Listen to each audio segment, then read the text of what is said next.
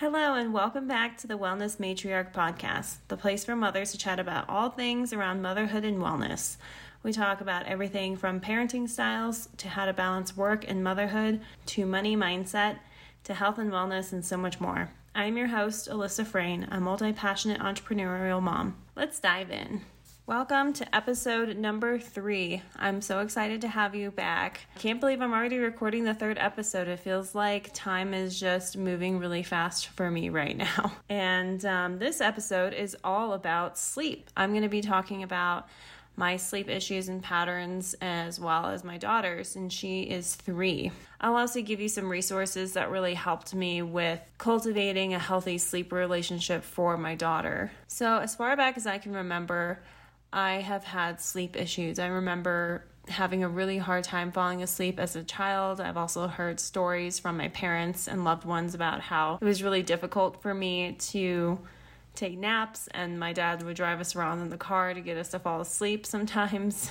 And I also remember not wanting to fall asleep at night, um, kind of laying in bed and wanting to do other things and just having, you know, an agenda as a kid. You wanted to like go and do things, you didn't want to miss out. That was definitely me. And when I was growing up, I was allowed to have a television in my room. So I think that that probably wasn't super helpful because I would just stay up forever watching TV. And then when I got older and became more social, I would stay on the phone all night talking to my friends on the phone. And I doubt my parents realized that, but I've always had a hard time falling asleep. I, I never really wanted to miss out, and that carried over into my adult life. And I remember laying in bed and trying to cultivate healthy sleep habits because that was kind of when smartphones came out and text messaging started to get really, really popular. And I would just stay up all night texting or stay up all night playing silly games on my phone. And when I would try to fall asleep, it was really difficult to. And I've always had dream disturbed sleep. So I would have very, very vivid dreams and nightmares constantly. And that carried over all the way up until now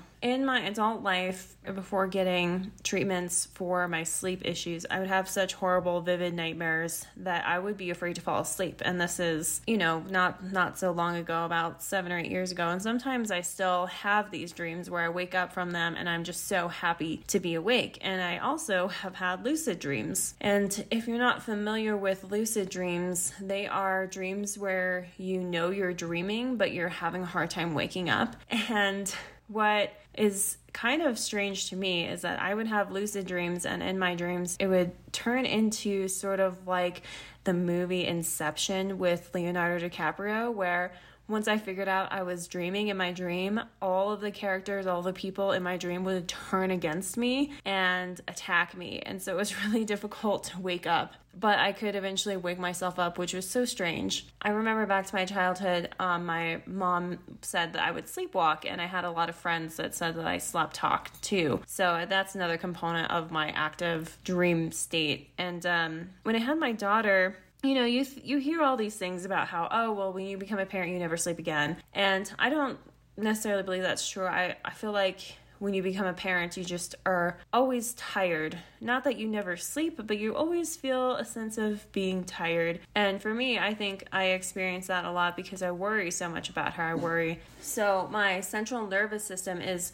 always active. I'm always in that fight or flight mode because I'm just so worried about her all the time, which I am definitely working on and it's getting easier as she gets older. And I notice that I'm trying to let go a little bit of the things that I can't control. Like, yeah, she is going to climb up the thing that she's climbed up a bunch of times and I make sure that she's safe of course but I have to let go like she needs to climb and experience certain things that I don't have control over. But, anyways, back to sleep. When she was born, she was a really great sleeper. And one of my cousins told me, never feel bad about saying that about your kid, but I still feel a little guilty for her being such a good sleeper when she was a newborn. She would sleep four to six hours at a time, and I would let her sleep. She just was she was such a good sleeper, but I was so worried as a new mom that I would constantly wake up and check on her and make sure, oh my goodness, is she breathing? Like, is she cold? Is she hot? So even though she was sleeping great when she was a newborn, I was not sleeping great. But that quickly changed when she was around three months, she stopped sleeping at regular six hour intervals and would wake up pretty frequently. And I was like, okay, here it is. Here is the sleep issues that I've heard about yeah, she's definitely going to sleep and wake up, and she was more aware of her world, of course, too. So she was awake during the day more and more. And um, that just never stopped. She just continued to have sleep issues all the way up until uh, right now, all the way up until three. She has maybe slept through the night once or twice. And I have tried all sorts of different tools and tricks and all sorts of different things to help her sleep. And for me, what works best for me and what makes sense the most for me is to support her when she's having a hard time sleeping. And there have been moments like when she, I breastfed her almost until she was three. Uh, I would say like two years and nine months uh, she was breastfed and i would use that to help her sleep because there was nothing really else that would help her sleep. Um, no matter how many different loveys we tried or passies it just nothing was helping her. And so after weaning she started to have night terrors like full on full blown night terrors. And i am not sure if sleep issues like having vivid dreams or night terrors is something that you can inherit. I've heard it both ways, but it was probably from me since I have had those issues my entire life if they are inheritable. And uh, she would just wake up in the middle of the night screaming and asking for very irrational things. And I could not calm her down. Sometimes it would last 30 seconds. Sometimes it would last 15 minutes and she would be screaming and kicking and her eyes would be open, but I could tell that she wasn't awake. So that was really, really challenging after we weaned her. And I think it probably started because we weaned her from breastfeeding. And uh, luckily, I did some more research on night terrors in toddlerhood and I found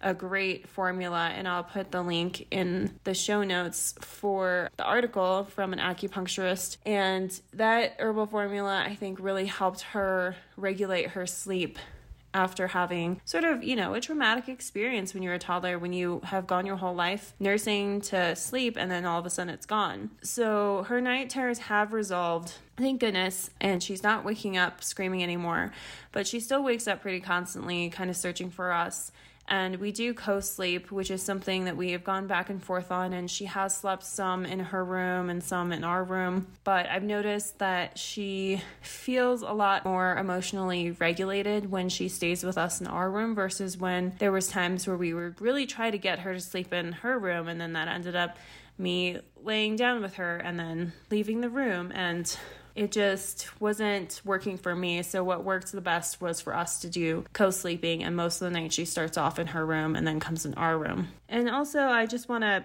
say that I know there's lots of different research studies and opinions on sleep and toddlerhood. And this, I'm just saying what works for me and how much I struggled with sleep, and something that was super hard for me as a new mom. I felt like nobody ever talked about how hard sleep was. Like I've heard people say, "Oh yeah, it's really hard, but eventually they'll sleep through the night and then it's fine."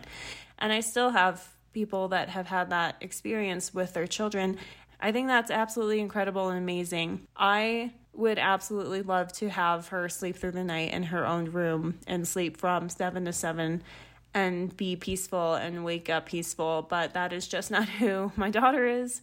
And no matter how many different things I've tried, and trust me, I've tried so many things over the last three years to help her and support her through her sleep. And I eventually started to do what worked best for me, and that was co sleeping. So, right now, we are transitioning out of nap time, which was another struggle because she decided that she didn't want to take naps, but I felt like, and I think this is maybe a little selfish on my part, that I wanted her to take a nap so I can have some time to myself during the middle of the day, whether that's cleaning or sitting on the couch quietly or listening to a podcast or journaling or you know all these other things that you want to do. And just yesterday, I have decided that I'm no longer going to try to intentionally put her down for a nap because it started to turn into an hour to two hours of me trying to get her to take a nap in the middle of the day. And it was just starting to become something I didn't look forward to every day. And I, we were kind of definitely, we were butting heads. And she kept refusing to take a nap. And I know that she is in a better mood in the afternoon when she takes a nap, but even then, she still wouldn't go to sleep very easily. It'd still take an hour for a bedtime process each night. So, if she doesn't fall asleep on her own, you know, if we're going to and from somewhere in the car, uh, which luckily she's easily transferred into her bed when she falls asleep in the car, but if she doesn't do that, then I'm not going to force her or try my hardest to get her to take a nap. That's what happened yesterday. And then last night she slept through the night, which I'm very nervous to say because I don't want to jinx it, but I'm very excited that hopefully she will start. And I mean, bedtime still took an hour and a half last night, and the afternoon was a little rough, but I am really hopeful that this transition is going to be a good thing for all of us. Some of the resources that I found found were really helpful were some accounts on Instagram that talked about sleep and handling big emotions with toddlers and regulating their emotions. So I will put those Instagram handles in the show notes some takeaways from healthy sleep that I have started doing with my daughter, which uh, I know there's a lot of resources out there, but for me, what really helped with having big emotions around sleep were having a regular routine and keeping up with that as often as possible. So we would start our bedtime routine and then make sure that she has all of her bedtime stuff like going to the potty, brushing her teeth, putting her jammies on, bath time if it's bath night, done and then I start reading books to her and sing songs and have that regular routine set.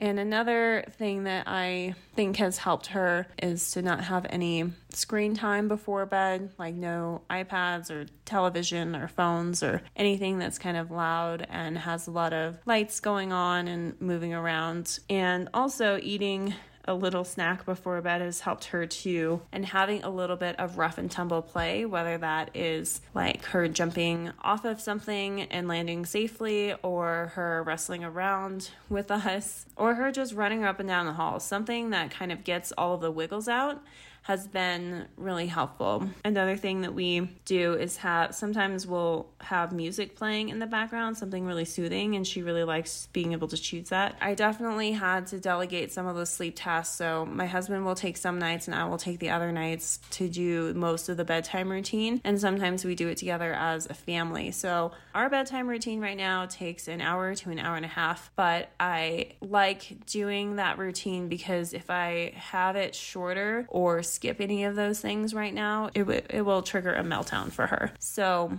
those are my little tidbits that had helped me with her sleep. And obviously, I'm still in the middle of it. I don't know what the future is going to hold as far as no naps during the day. And I know it might fluctuate and maybe she'll take a nap here and there, which I'm totally fine with. That is our journey so far with sleep. Thank you so much for listening to Wellness Matriarch, and I will see you all next week.